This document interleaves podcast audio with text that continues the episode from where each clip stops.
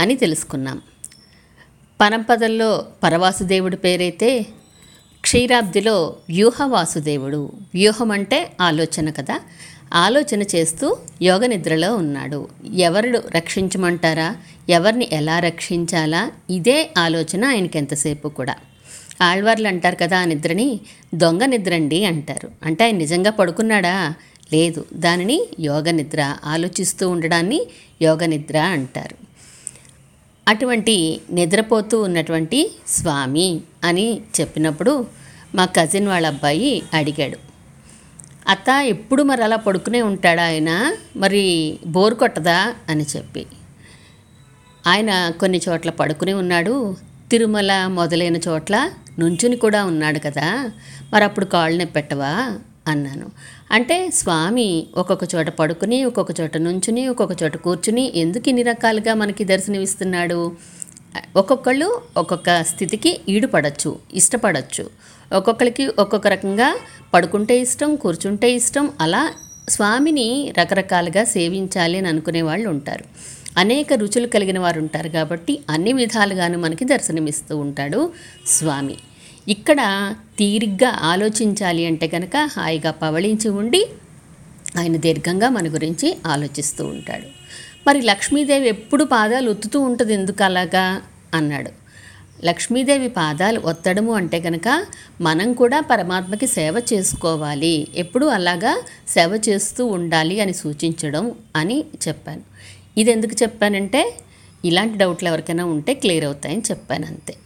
అంటే వాడికి వచ్చిన డౌట్ కూడా ఎక్స్ప్రెస్ చేశాడని చెప్పడానికి. సరే పరవాసుదేవుడిగా ఉన్నాడు వ్యూహవాసుదేవుడిగా ఉన్నాడు.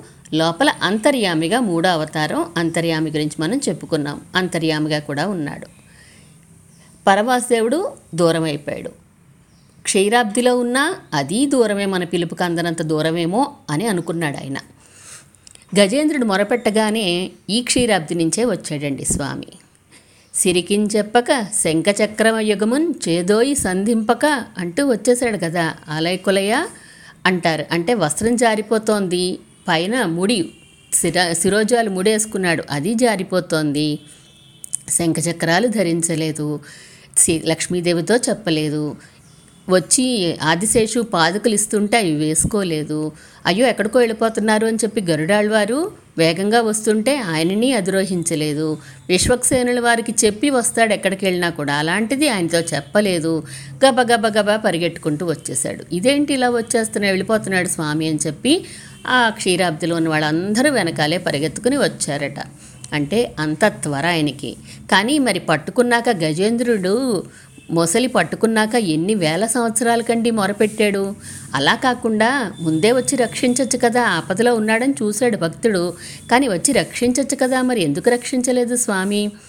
తనని తాను ప్రయత్నం చేసుకున్నాడు. నేను నన్ను రక్షించుకోగలను నేను రక్షించుకోగలను అని ప్రయత్నం చేసినంతసేపు ఊరుకుంటాడు స్వామి. మన ప్రయత్నం వదిలేసి నా వల్ల కాద కావట్లేదయ్యా. నువ్వొచ్చి నన్ను రక్షిస్తే తప్ప నాకు దిక్కు లేదు అని ఎప్పుడైతే మనం శరణాగతి చేస్తామో ఆయన్ని అప్పుడే ఆయన వస్తాడు. మనస వాచ కర్మణ మనం ఆయన్ని నువ్వే దిక్కు అని అన్నప్పుడు ఆయన తప్పకుండా వచ్చి రక్షిస్తాడు. అలాగే మరి గ ద్రౌపదీదేవిని కూడా రక్షించాడు కదండి. ఆవిడ కూడా చాలా ప్రయత్నం చేసింది. తను తాను రక్షించుకోవాలని ప్రయత్నం చేసింది. భర్తలందరూ చూస్తూ ఉండిపోయారు అంతే ఇక ఏమీ చేయలేని స్థితిలో గోవిందా ద్వారకా నిలయాచ్యుత అని పిలిచింది. వెంటనే ఇవ్వలేదండి ఆయన రాకుండానే అక్కడి నుంచే వలు వలువలిచ్చాడు వస్త్రాలు ఇచ్చి రక్షించాడు కదా అమ్మని. తర్వాత వనవాసంలో వాళ్ళు అందులో ఓడిపోయి జోదంలో ఓడిపోయి అడవులకు వెళ్ళిపోయాక కృష్ణ పరమాత్మ ఒకసారి పాండవుల్ని చూడ్డానికి వెళ్తాడు. వెళ్ళి అందరినీ పలకరిస్తాడు. ధర్మరాజా బాగున్నావా అన్నాడు. మాట్లాడలేదు నవ్వి ఊరుకున్నాడు ధర్మరాజు. భీముణ్ణి కూడా బావా బాగున్నావా అని అడిగాడు. అంటే చాలా బాగా రక్షిస్తున్నావులే మమ్మల్ని అని అడిగాడు. అంటే దెప్పి పొడిచాడు. చాలా బాగున్నాం మేము నీ రక్షణలో మేము చాలా బాగున్నాము అని రక్షించాడు. మరి మమ ప్రాణాహి పాండవాహ అని కదని చెప్పుకున్నాడు ఆయన నాకు పాండవులు ప్రాణంతో సమానం అయినవారు అని చెప్పినప్పుడు మరి వాళ్ళని రక్షించాలి కదా వాళ్ళు జూదమాడుతుంటే మరి వచ్చి రక్షించకుండా ఇప్పుడు బాగున్నావా అని అడుగుతున్నావా అన్నట్టుగా అడిగాడు మాట భీముడు. దానికి సమాధానం చెప్తాడు కృష్ణుడు. మీరు జూదంలో ఓడిపోయారు. ద్రౌపదీదేవిని తీసుకొచ్చి వస్త్రాపహరణం చేస్తుంటే గోవిందా అని పిలిచింది. పిలవగానే నేను వస్త్రాలు ఇచ్చి రక్షించానా లేదా? కానీ మీరు నన్ను తలిచారా అసలు? ఆడుతున్నంతసేపు జూదం ఆడుతున్నంతసేపు మీకు? నేను గుర్తొచ్చానా మీకు? ధర్మరాజు కూడా నేను ఇందులో నిష్ణాతుణ్ణి ఈ జూదంలో అని చెప్పి అనుకున్నాడు. అలా అనుకుని దుర్యోధన కాచుకో ఇప్పుడేస్తున్నాను పాచికలు అని వేశాడు.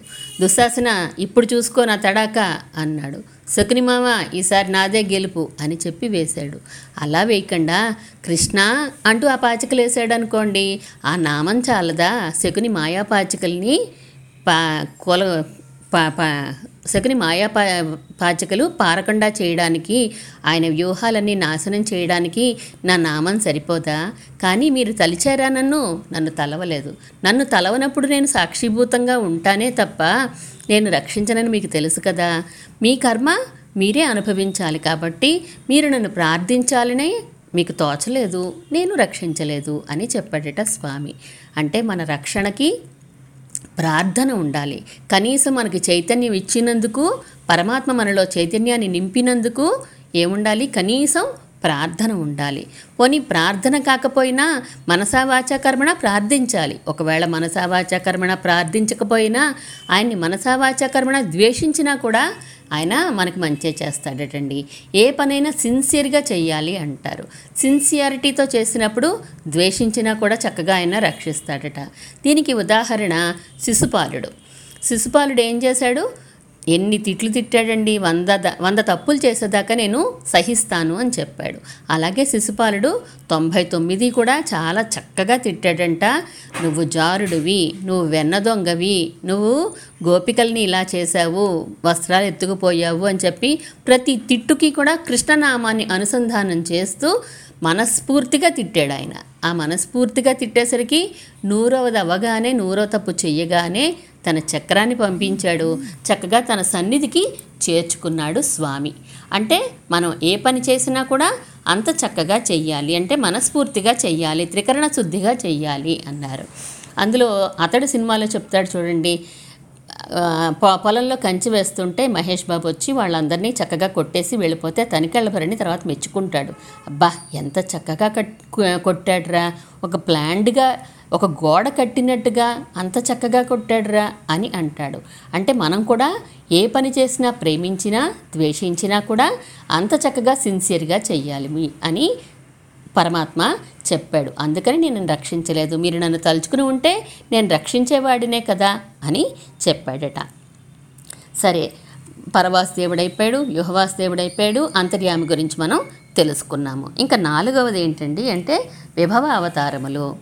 అంటే విభవంగా అంటే నేను అంతర్యామిగా లోపల ఉండిపోయాను కాబట్టి వీరు నన్ను గుర్తించలేకపోతున్నారేమో వీళ్ళకి కంటి ఎదు ఎదురుగా వచ్చి వీళ్ళతో పాటు నేను సమానంగా మసిలితే గనక నన్ను ఏమైనా రక్షించమని పని ప్రార్థిస్తారేమో అని చెప్పి అనుకున్నాడట.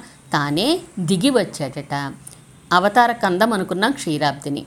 అంటే అవతారములన్నీ అక్కడి నుంచే బయలుదేరి వచ్చాడు ఆయన. అవతరించడము అంటే దిగి వచ్చుట. పరమపదల్లో ఉన్న క్షీరాబ్దిలో ఉన్నా అంతర్యామిగా వేయించేసి ఉన్నా అవతారములు విభవ అవతారముల్లో దిగి వచ్చినా కూడా ఒకే విధమైన శక్తితో ఉంటాడు స్వామి. పూర్ణమిదం పూర్ణమద పూర్ణాత్ పూర్ణముదచ్చతే పూర్ణస్య పూర్ణమాదాయ పూర్ణమేవావశిష్యతే అంటుంది వేదం. అన్ని చోట్ల పూర్ణంగానే ఉంటాడు. ఐదు చోట్ల కూడా స్వామి పరిపూర్ణంగానే ఉంటాడు తప్ప శక్తిలో కానీ జ్ఞానంలో కానీ బలంలో కానీ ఏ గుణంలోనూ లోటంటూ ఉండదు అని చెప్పాడు. అందరూ ఏమంటారు? దుష్టుల్ని సంహరించడం కోసమేనండి ఈ అవతారాలని ధరించి వచ్చాడు అని చెప్పి అంటాడు. అబ్బే కాదండి. ముందు దేనికొచ్చాడండి? పరిత్రాణాయ సాధూనాం. తర్వాతే రెండోది వినాశాయచ దుష్కృతాం. మూడోది ధర్మ సంస్థాపనార్థాయ. సంభవామి యుగే యుగే. నేను ప్రతి యుగంలోనూ కూడాను అవసరమైనప్పుడల్లా యుగం అంటే అవసరమైనప్పుడల్లా కూడా నేను వస్తాను. ఎందుకోసం వస్తాను? మొట్టమొదటి నా ఎయిమ్ ఏంటి? పరిత్రాణాయ సాధూనాం. ఎవరైతే సాధువులు అంటే సత్వగుణం కలిగిన వారు పరమాత్మని ఆశ్రయించినటువంటి వారు ఉంటారో వాళ్ళని రక్షించడమే నాకు మొట్టమొదటి ఉద్దేశము. రెండవదే సెకండ్ థింగ్ ఈజ్ వాళ్ళని ఎలాగూ వచ్చాను కదా అని చెప్పేసి వాళ్ళని సంహరిస్తున్నానే తప్ప దుష్ట సంహారం అనేది దుష్ట సంహారం చేయాలనుకుంటే ఆయన ఇక్కడి దాకా దిగి రావక్కర్లేదు కదా. అక్కడ కూర్చుని ఒక్కసారి సంకల్పం చేసుకుంటే చాలు. పలానా రాక్షసుడు చనిపోవాలి అని సంకల్పం చేసుకుంటే ఆయన పని అయిపోతుంది. కానీ సాధువులకి దర్శనం ఇవ్వాలి అని అనుకున్నప్పుడు వాళ్ళు పరమాత్మని సేవించాలి అని అనుకున్నప్పుడు ఆయా కోరికలకి అనుగుణంగా స్వామి తప్పకుండా వచ్చి అవతరించాలి. మరి దేవకీ వసుదేవులు మూడు జన్మల్లో తమ బిడ్డగా పుట్టాలని కోరుకున్నప్పుడు కృష్ణుడిగా వచ్చి పుట్టాల్సి వచ్చింది కదా అలాగే. అలాగే చాలామంది కోరికల ద్వారా వచ్చాడు. ఆయన మనం పుట్టేది కర్మల వలన పుడతాం మనం. కానీ ఆయన పుట్టుక కర్మల వలన కాదు కృపానుగుణంగా ఆయన వస్తాడు. ఎలా అయితే మన కర్మని మనం అనుభవించక తప్పదో ఆయన కృప వర్షించినప్పుడు కూడా మనం అనుభవించక తప్పదు. అది కూడా అంతే. కృపావర్షమైనా కర్మ అనుగుణమైన వర్షమైనా కూడా మనం రెండూ అనుభవించాల్సిందే. ఆయన కృపానుగుణంగా వచ్చాడు. మన జన్మలు కర్మ అనుగుణంగా మనం ఎత్తుతూ ఉంటాం. అది కాదండి భృగువు మొదలైన వారు శపించబట్టి కదా వచ్చాడు అంటే అబ్బెబ్బే కాదండి. భృగు శాపాది కళాలే పిరందాన్ అంటారు. కాదు కాదు భృగు శాపాల వల్ల అవన్నీ అవే తన్నిలే వ్యాజం. అంతే అవొక ఒక వ్యాజం తప్ప అవొక కారణం కాదు అని చెప్పి అవి ఒక వ్యాజంగా పెట్టుకుని వచ్చాను అని చెప్పి అన్నాడు. ఆయన కృపానుగుణంగానే అనేక అవతారాలు ఎత్తాడు ధర్మ సంస్థాపన చేశాడు ఈ లోకంలో.